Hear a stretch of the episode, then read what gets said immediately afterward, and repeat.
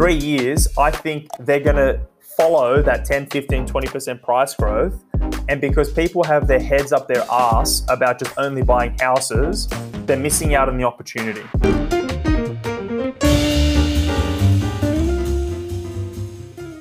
Hello, everybody. This is the Wealthy Podcast. I hope you're having a lovely day. And today we are very lucky to have Tiffy Rubina to join the show. Tiffy, thank you for joining Louis and Sam and I on the show today.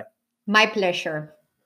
So, to all of you out there, we are going to be talking about houses versus apartments. Uh, this is an age old question. What should you invest in? Now, for a lot of us, we think you should invest in both. ¿Por qué no las dos? Is that how they say it, Tiffy? ¿Por qué no los dos? Yeah, pretty, okay. pretty spot on. P- pretty close. So today we're going to talk about each of the investment classes. We're going to describe, you know, what makes a house a good investment, some of the benefits and some of the say the risks, and then also what makes an apartment a good investment, and then, and then the same, what risks are associated with an apartment. So let's start with Tiffy. Let's talk about houses to begin with. Um, what are some of the things that you consider when investing in a house over an apartment? What can an investor expect to get from a house over an apartment, and why would we go that way? Awesome. So, no investment is perfect, and there's always going to be advantages and disadvantages. For me, when I'm looking at houses, what's going to be mostly the case within my budget is that I have to be a bit further away from the CBD. And therefore, I need to be mindful of transport and infrastructure and making sure that there's employment hubs and other things close by. And so those are some of the things that I consider when I'm looking at having a bit more of a land component really. So just to hone in that, that's, that's that's a really good point. With a house, more often than not, people are tempted to buy a house, and that means they've got to go further away from CBDs. And what that does is it takes them away from employment hubs, it takes them away from transport, infrastructure, and all the things that make a good area a worthy investment. And you're just particularly mindful is it fair to say should should you expect to be walking to train stations when you're investing in a house, or is it you know now you're thinking more about car parking, car spaces, how many bedrooms, and all that kind of stuff? Yeah, I'm being mindful. Not always I'm going to have a train station close by. It definitely is a plus if I do get it.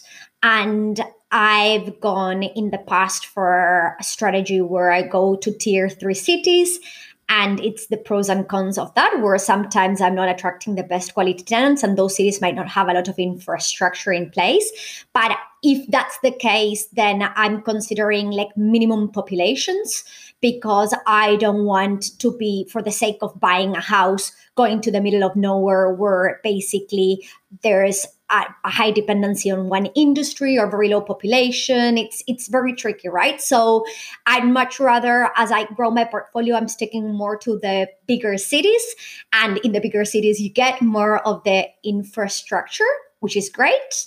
Now that's where I start considering like the closeness and what's there and what's not, and the type of tenant that I'm going to be attracting. So b- before we go to Sam, let me just ask: What do you consider a tier three city, and what, what kind of a population minimum is important to you when you're investing in, like, when you're looking at good housing markets? Cool. So minimum population that I would want, um, it's probably at least thirty thousand people, not less, and yeah, it's not just about the population. There's other things like what are the employments in the area if it's just linked to one single industry i i don't like it it needs to be have a variety of things going on so yeah that's probably the answer but again i'm i'm stepping away of that strategy right now yeah you're getting into closer to cbds oh, ah, right, okay. what was that Sam? No i was just asking tiffy what, uh, stepping away from what strategy from the, the tier three cities yeah, type of strategy.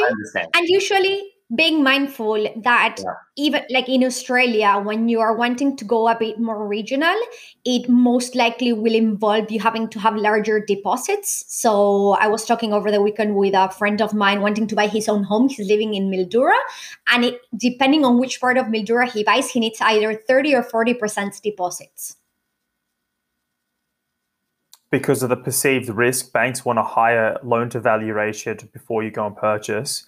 Sam, I, I, you everyone knows you. You're the developer man. You go out and buy houses. Yeah, Um, when you do your developments, yeah, sure. Um, can we talk a little bit about how you see houses and what the major benefit is when buying a house over an apartment? Yeah, sure. So look, I'm um, I'm really quite old traditional. I'm a pro land purchase. I think that should be your first opt um, as as a as a purchase investment. The way I like it is that when you are investing into a home, the pros are is that there tends to be more capital growth, so higher capital growth investing in a home.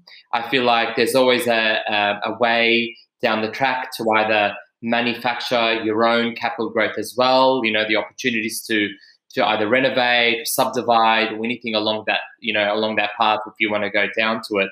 And what I like about investing into homes as well is that there's consistent rental returns. I feel like houses attract a certain type of demographic, you know, such as like families, professional couples, uh, couples, double income, two kids, et cetera, et cetera. And I feel like um, families tend to nest in homes um, and, and they like to stay in, in, in certain suburbs for like schooling, work opportunities, or anything of, of that sort. So I feel like there is that peace of mind when you are investing into a home that the certain kind of tenant um, would like to stay there a bit long term. Um, and I have to say, look, there are sometimes cons in investing uh, in, in, in into homes as well. So I want to echo what Tiffy said, and, and, and Tiffy said that there is no such thing as a perfect investment, and sometimes homes can can offer you, you know, a, you know, can offer you a bit of uh, the, the negative side of it, which is know sometimes the maintenance costs and generally the upkeep. You know, prices are, are a lot higher, and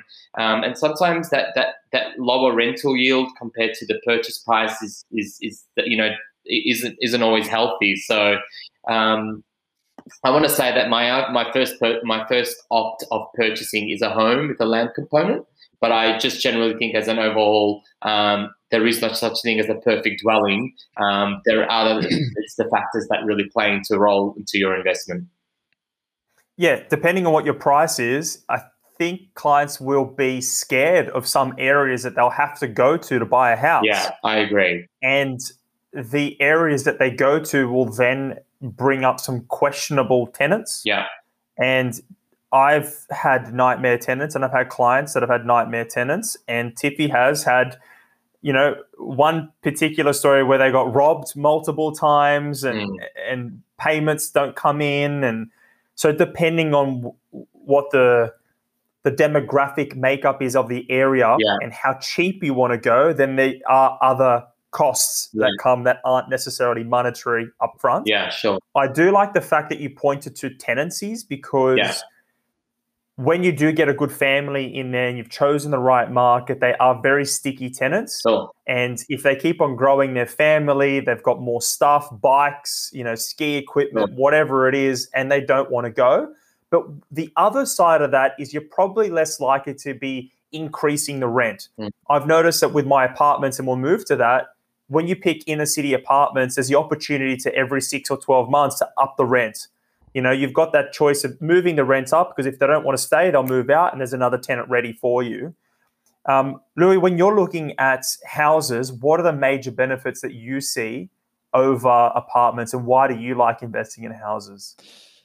I, I think I'll, I'll play devil's advocate if I speak on on both sides of the equation. I think that my first point would be if the drivers and the stats and data make sense, then the asset itself should always be looked at in a light, like in a clear light, if that makes sense. So just because it's a house and and, and you've got an apartment next to it, if the drivers and these drivers I'm talking about population, employment growth, demographic, infrastructure and investment, and and everything aligns and it aligns for an apartment and it aligns for a house, the, positives there would be obviously we're, we're taking a land component, as what Sam said. We're probably getting the best quality tenants in a house. It might most likely be a young family and, and they're gluey, they don't move.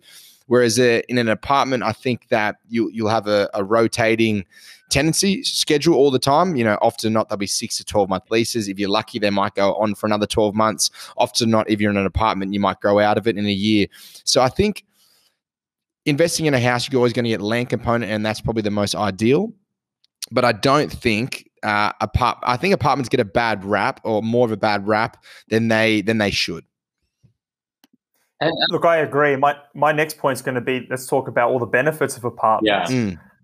Um, because there's certainly a lot of benefits. But one before we move on to that, I do want to say that I I do love houses. Uh, there's there's something about owning a block of land. And for the more advanced investors out there, there are opportunities for you to almost land bank, where if you're choosing the right zoning, if you're buying uh, in strategic locations, there are opportunities where in the future you may be able to do a duplex mm. or you may be able to do some townhouses or amalgamate the site and become a, a Mr. Developer or builder. But that does take time. And there is, again, a cost that comes with that. Mm. Because when you do buy some of these bigger blocks, uh, it may come with an old home. It may come with, you know, it, it may be underutilized, meaning that you're spending a lot of cash up front to buy a big block, but the amount of rent that you're receiving is fractional compared to what you'd get for a newer, smaller piece of real estate. So again, there comes at a cost, and you may be stuck foregoing cash on a weekly or monthly basis on the hope that you can do something in the future. But then bear in mind, there are a lot more sophisticated developers, builders like Sam that are out there that may be seeing something that you're not seeing. So when you buy that block of land, you've got to be mindful of any easements or any covenants or, you know, what's the stormwater runoff or, you know, what's is the block in a, a flood prone prone area? Um, is there any issues with soil contamination? So I just want to highlight all of that before I go and also talk about the fact that you know it is a big opportunity, but it comes with a whole host of issues. For sure. Mm. God, God forbid, you know, you've got you know uh, termites or waterproofing issues or any number of other issues that come with buying these these little hidden gems. So before we move on to apartments, what else do we want to add anything to houses and why we should be buying houses? Like, what's the strategic? What's the strategic angle behind buying that house? The strategic angle is simply that there's only so much land, and it will eventually become very valuable and very scarce. You know, in the generations to come. So if you if you own, you know, a, a lot with the land portion, I believe uh, historically it shows that land will always um, you know, outvalue, say, you know, strata apartments. Now, I I think that was a not a mic drop. Well, okay. Sam, you're right as long as you're comparing apples with apples, right? Like if mm. we're within a certain city and we're comparing, let's say I'm comparing Sydney apartments and Sydney houses, right? Now, if we start comparing what we can afford within a certain budget, and it might be a Sydney apartment or um, Queensland house and land, that's where I, I probably would be more inclined to go for a Sydney apartment than a Queensland house and land because of demand and supply. And when you just mentioned how land is limited, there is definitely a lot more land in Queensland than apartments in Sydney for the demand that they get, right? Like populations are completely different. The amount of employment when Australia op- opens its borders, you'll get a lot of migration coming to where the employment is. And therefore, like we just need to be mindful of what we're comparing against what within a certain budget. Yeah, good point. Because there what Sam said there is perfectly right. But even with apartments, there is certain amounts of scarcity within certain locations because if I love town planning, it's a weird thing for me to say, but if, if when you travel the world and you look at different cities, you go to Barcelona and there's only there's certain height limits. When you go to Paris, there's certain height limits. Sydney, Melbourne, Brisbane, there are it, different locations have height limits, which then determine how many apartments can go to a given area. And then, depending on what location you go to, there might be issues in the soil, which means you can't develop houses. So there's certain constraints. So, with an apartment, what you're doing is you're buying airspace. And right now, I'm sitting in an apartment, and a house wouldn't have the view that I've got. I've got 180 degree views of the ocean, and this is very valuable airspace that, that has been growing very, very quickly because there's not that many people that are up on the hill that have this view. Mm. Now, this, I would argue, is growing faster than many houses in Brisbane, many houses in any you know uh, rural or regional cities. So, again, great point. You have to do apples with apples. Mm. You can't just say all houses everywhere are better than all apartments everywhere, and that's that's a big argument of mine as well. Lou, what do you think about this? No, I agree. I think that um, people's choice to if, if you're comparing same dollar figures, you can get some some very differing pieces of real estate in different in different capital cities, as Tiffy mentioned, that you can get, you know, uh, for the same price as a one plus one in a city, or you know, uh, shortly a sought after location in Sydney, you can probably get you know 400 or 500 square meters of land in Brisbane. But where does the um, I think I asked this question to you, Dom, yesterday, or actually the three of you. Where does the where does the where does the the tide swing? So when when does the moment you start getting up to 650 750 and you and you're looking at apartments when when does that moment you go okay why don't i drop back down and pick up a piece of uh, a land and a house that may be 550 but in a different capital city but i think we might pr- probably be going into that later on so we can touch on that we can talk about it now. you brought it up. Uh, yeah. So I want to say that there's never going to be a right or wrong answer, and it will have a lot to do with what you're trying to achieve. Hmm. And mm. I, you guys know me as Mrs. Cashflow. I love having good, strong yields, and therefore I'm always open to consider um, apartments because apartments usually will have a stronger yield than a house. And especially as I grow my portfolio, when you start, you just choose something and go for it, try to learn. There's no diversifying. But now that I'm getting the chance to diversify my portfolio as I grow it, I have to be mindful about paying land tax in each different state where I own property. And therefore, it might be good for my portfolio to get a few of those great um, apartments where I I'm in a in an area as Dom mentioned that is quite sought after. It's closer to a CBD or employment hub than what I could afford as land component, and I'm trying to limit my land tax.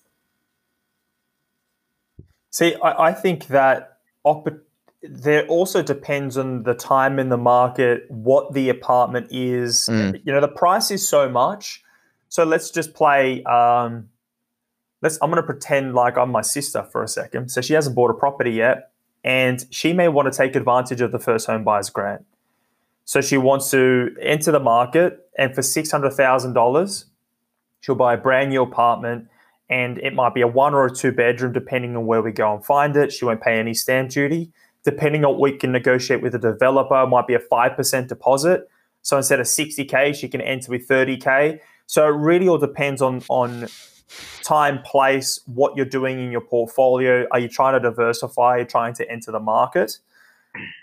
I also think that there is, as Tiffy's saying, there's some really good, unique opportunities with apartments. I, I, I like to use my St. Peter's pad as a, an example. It's right on the edge of Newtown. It was very underpriced. It was an area that was going to grow, and it, because you could see that there's a new train station getting upgraded you know the new roads are going in. It's just time place what's the opportunity? And some apartments are just absolutely awesome. I lived there for three years and i had a great time. And if i were to sell it now i'd pocket a bucket load of cash and i can go buy a house later. So yeah, yeah it's hard to say. I'm, I, have I've in saying that i've just recently bought a house. So mm-hmm. what, what, what do you think sam? What would it take for you to buy an apartment because I know that you're heavily weighted towards yeah. townhouses and houses. Look, I again, I have to agree. Um, you know, um, I, an example. I just want to throw an example. I saw an apartment that I really, really liked for myself. So not as an investment um, in in uh, Broadbeach around three years ago. Am I am, are my connections good? Yep.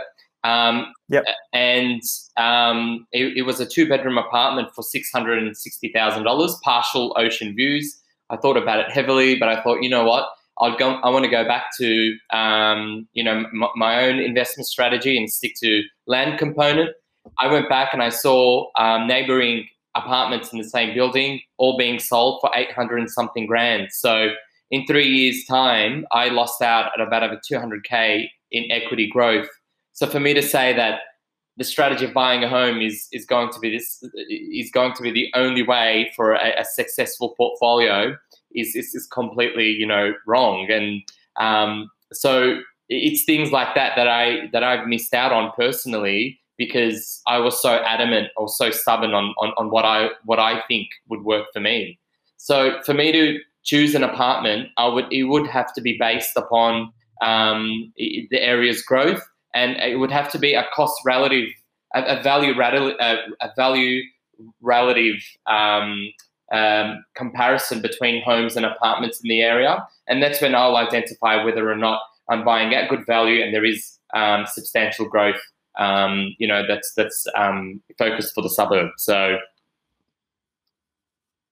So that's interesting. You know, two hundred thousand dollars is no small chunk of change, yeah. and your original investment would have been sixty k or maybe hundred. Yeah, and I said no because I thought, oh, that's that's just not what I do. I don't buy partial ocean views. I'm not at that age yet. I just completely sold myself out of it, and now the sister the sister um, apartments are all being selling for eight hundred something grand, and I'm like, I could have sold that and bought a la la la, or just yeah. So just one of big losses, one of the big lessons and, and, and slash losses that you you could make as an investor when you are, you know, so um, focused on a certain strategy and then not seeing the opportunity for what it is in front of you.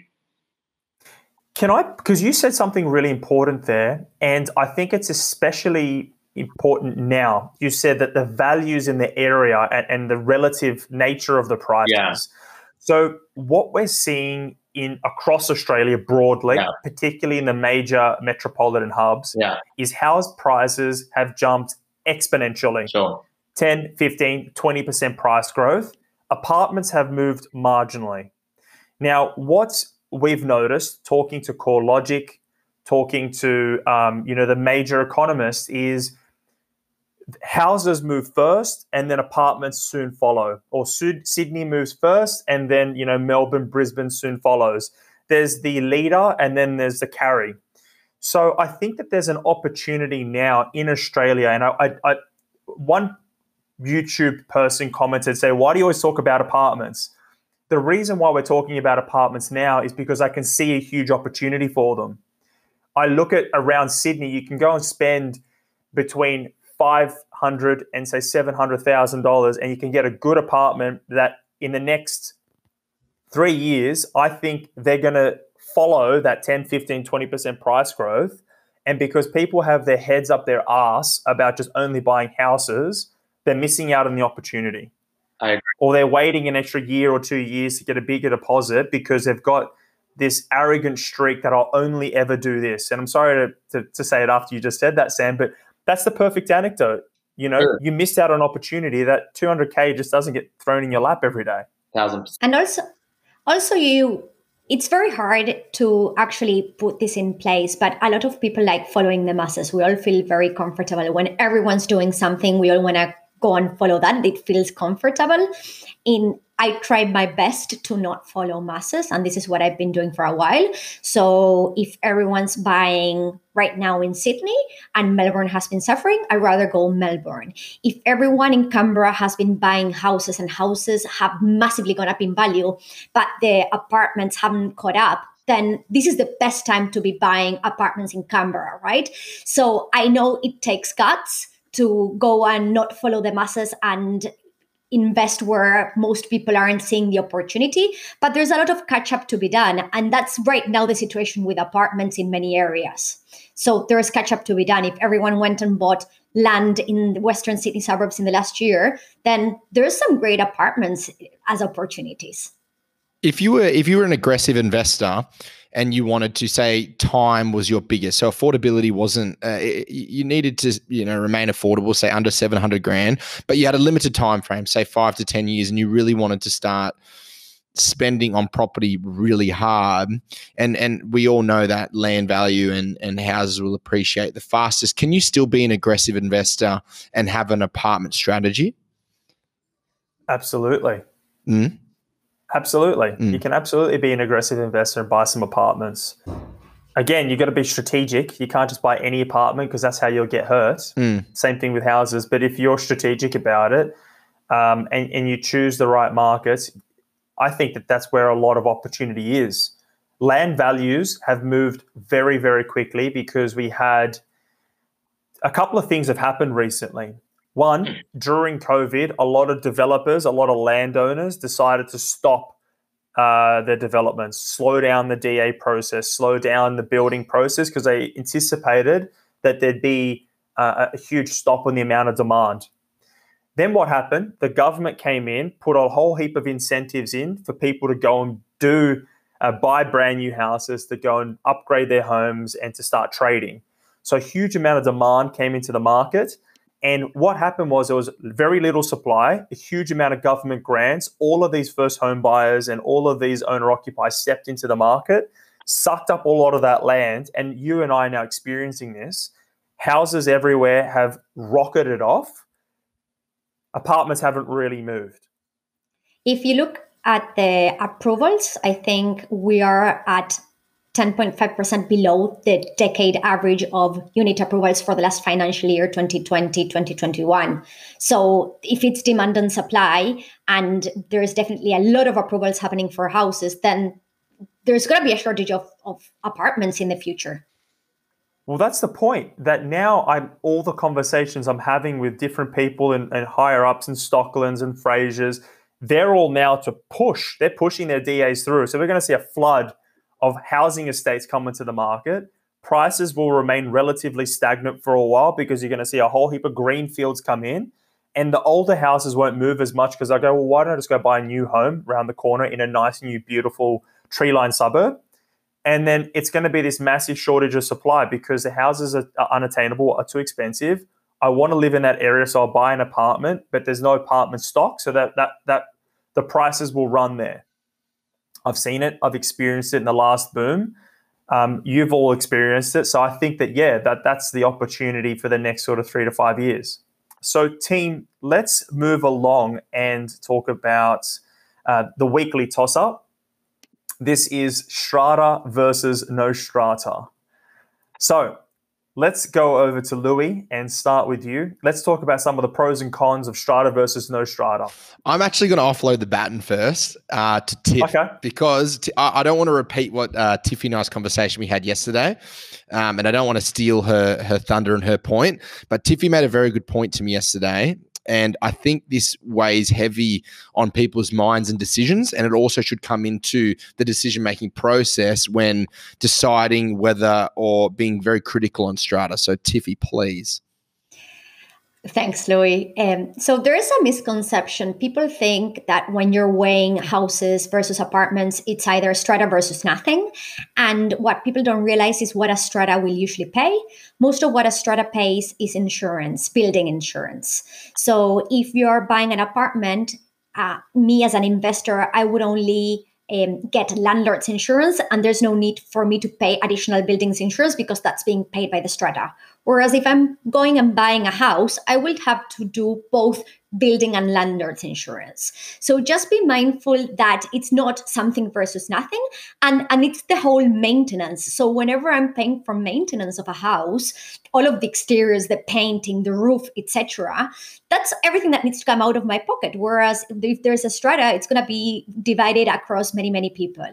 And then if you are worried about strata, you can simply focus, for instance, the if you go to Melbourne, usually it has the lowest stratas. Whereas if you go up to Queensland, because insurance for Queensland, because of the weather, is more expensive, strata is going to be a bit more expensive. So you can always try to manage that strata depending on what your preference is.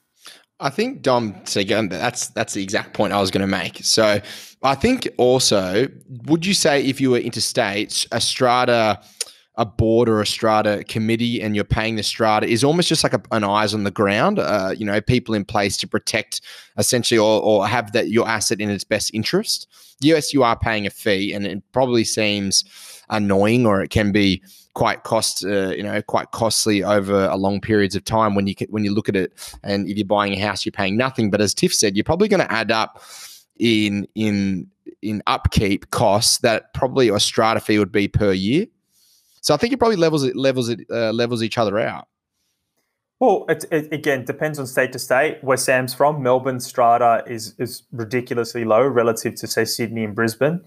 Um, and you're you're right. It comes down to how that strata is managed. You know, you can be in a part of some really good committees where they're looking to maintain the, the gardens, look after the building, and a well maintained strata facility is excellent. Yeah. It can be 10, 20 years later. Uh, Sam's hates that I use him as a, a point of reference, but in his area, like that, that eastern yeah. suburbs area. There's some really beautifully and, maintained strata buildings. And like, if, if you are if you are listening to this and you are looking to purchase a strata property, my advice would be to you is you know do some investigating into the overall say financial health of the body corporate um, and maybe you know the complex in which you're looking to purchase. Just know that if you want extra features like barbecue areas, lap pools, um, gym areas, you know, that comes at a price tag. Um, and, and, and seek the advice of, of a solicitor who's got, who can obtain reports of, of, of levies that have been paid, individual owners within the group. There's a lot of ways of investigating, um, you know, a good strata company. So strata just in general has a stigma of it being bad because you fork out money but strata in fact the advantages are is to keep the, the building you know to upkeep the building maintain the value, maintain the quality of, of you know of the facade, of the common areas, etc., etc. So it's not all doom and gloom with Strata, but but I just know we all run to current affair and we see one little bad um, you know one bad story and in, in kind of ripple effects you know every other Strata company. So and, and it's not the case. And and I mean, look, there are disadvantages with Strata, but um, you know, it, it, with with anything, there's there's there's the good and the bad, you know. So it comes at a cost, certainly. And, and look, I'll play uh, somewhere in the middle where I, they both have their opportunities. Certainly, up front, houses uh, don't have that cost of strata, so it feels like it's cheaper. Mm. Um, but there are actually some new communities that have a community title. Yeah. Where it's still a house, it's still Torrens title or community title, where they charge you a small fee for the maintenance and upkeep of the streetscape and the grass and the trees within the area. So it's a small strata ish fee, but it's just, again, to maintain the area and make it look and feel like a really nice uh, community.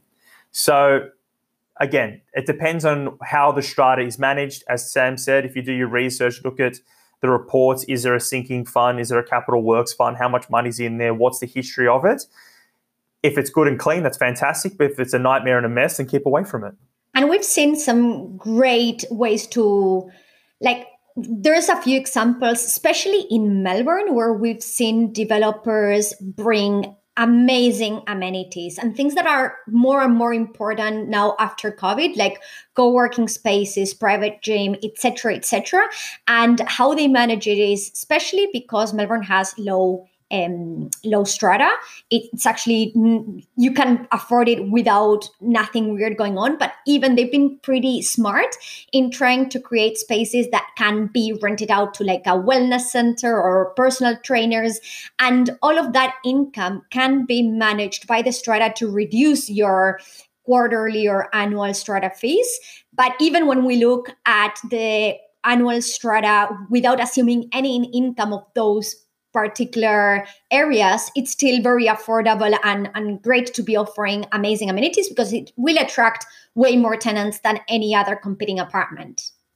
Oh, Melbourne has some of the best maintained facilities.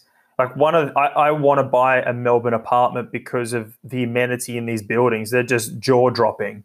Squash courts, mm. indoor soccer courts, arcades, gyms, wellness centers you know, car washing, dog washing, all of this amazing stuff, but then the fees are low. And then also some of the developers are handing over the facility to the strata to manage and collect the rent. It's phenomenal. Yeah. Are there any other points we want to add to strata versus no strata? Nope. Nope. Nope. Nope. Nope.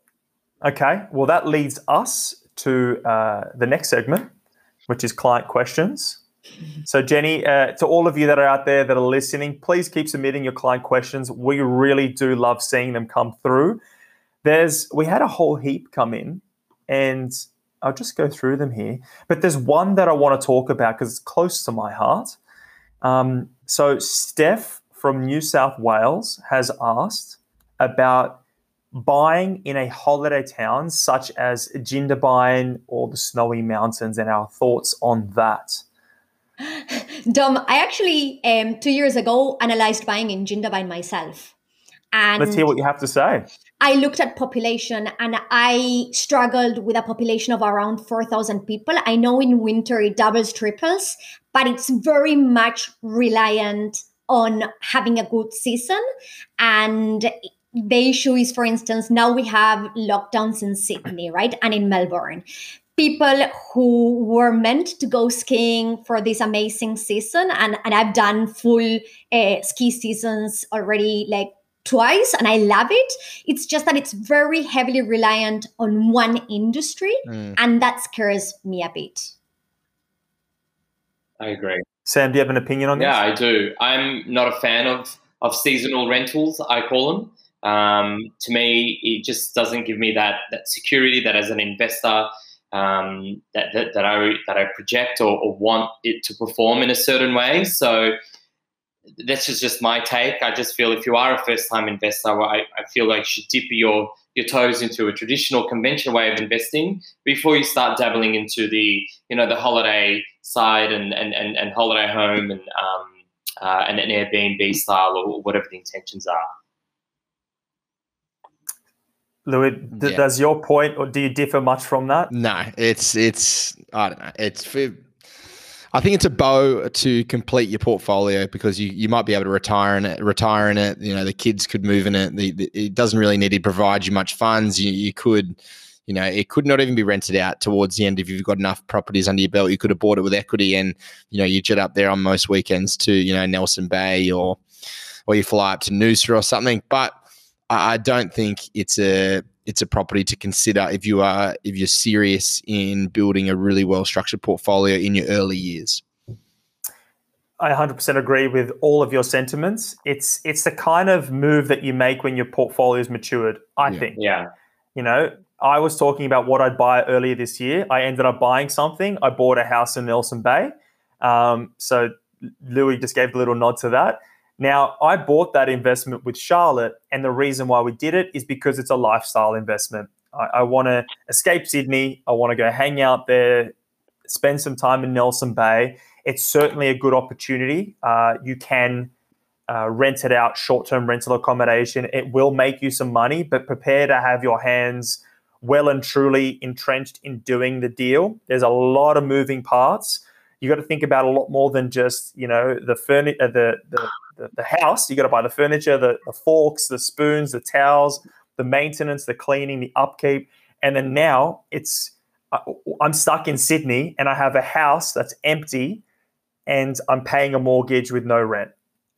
So dumb. Charlotte is reminding me every single day. and also it's very different. Like i when i look at your investment in nelson bay the population is completely different. If you had to make that property a long-term rental property you could. So you have other options as well. I do feel that the seasonality it's it's a, a bit less seasonal than jindabyne right? So there's different the, it's a different type of both are lifestyle and both are seasonal, but very different in consideration. Yeah, a friend of mine actually bought a, an apartment in Jindabyne. I thought he submitted the question. So yeah, you're absolutely right. But but Andy went and bought that apartment, and he doesn't need the money. Like he bought it. It's currently empty. It's been untenanted. It doesn't matter to yeah. him because it's just I have an yeah. apart, I have a bolt hole over there he Yeah. is a snowboarder and he bought it specifically because he wants to escape and he, is a quasi professional snowboarder. So, Yeah. unless you're prepared to forego that Yeah. rent and it's just a lifestyle thing, I, I wouldn't be relying upon it. Yeah, not for the penny pincher investor, that's for sure. No, not not not your first investment, maybe not your second, So, fifth or sixth, maybe. yeah. Mm. Next question. Next next question. So we'll do one more of these. Um, what what have we got here? okay, this is this is an odd question. I don't know what, what the answer is here. So we've got a lot of people from Sydney asking us questions. So Tim from Sydney has said, which is a better tenant? Young couple with good income or family with kids? I'd, Over to you, Tim. I'd like to answer this. There is a thing. There is a thing with profiling certain tenants. There is no such thing as a certain demographic of a tenant is better than the other. I've had two professionals from PricewaterhouseCoopers um, have both rented out my place and both have left it in an undesirable state. Now, you'd think on paper that they're both executive, great income earners, that they'll look after the, the place they're in. Doesn't mean anything. I then replaced them with a family and two kids, and then they did the right thing. So, uh, the answer to that is is that whilst your property manager is vetting out applications as to um, you know who's renting your you know your investment property, um, there is a bit of luck into it. There's no crystal ball as to if they are or they aren't looking after the property, but to aim solely for a certain demographic, I think is a very silly um, is, a, is a very silly way to you know to look at a, a pool of, of tenants out there. So um, to answer to that is that there is no such thing as a better than the other. It's about your property manager, whoever is, is, is you know vets out these applications, screens them well, great great rental history, and will provide you know some kind of assurance that the place will be looked after to a certain standard. You guys, Some I've had I've had the opposite experience to you. So Oh, I right. just mentioned. So I've had this one property that has been my my nightmare. Um, in the last year, I've gone to tenancy TV tribunal three times, which is horrible. I'm currently going right now for the third time, and the last three tenants have been families. Again, it's a completely different type of strategy. A tier three city, tier three suburbs. Families are coming and going. They're like quite unstable from a job perspective, a, a lot of issues in, in this particular city. Mm. And finally, my property manager calls me uh, last Friday and says, Tiffy, I have something different for you if you want to consider it. So, the daughter of my best friend just broke up with her boyfriend and she wants to move into your house with two friends. It's like, this is the first time I won't have a family in there. I was like, yes, let's go for it. I want that 20 year old loving this amazing, and it's a huge house. It's five bedrooms and two bathrooms. So these three girls were picture, picturing like one bedroom becoming a full walk-in wardrobe for all three of them, and like having all of these plans. It's like, great, let's try something different because families are not working for me in this city. yeah. Well, good luck with that one. That's, that Thanks. that sounds like a big fun house. That sounds a bit scary. I'm glad it's it's three girls, and not three guys.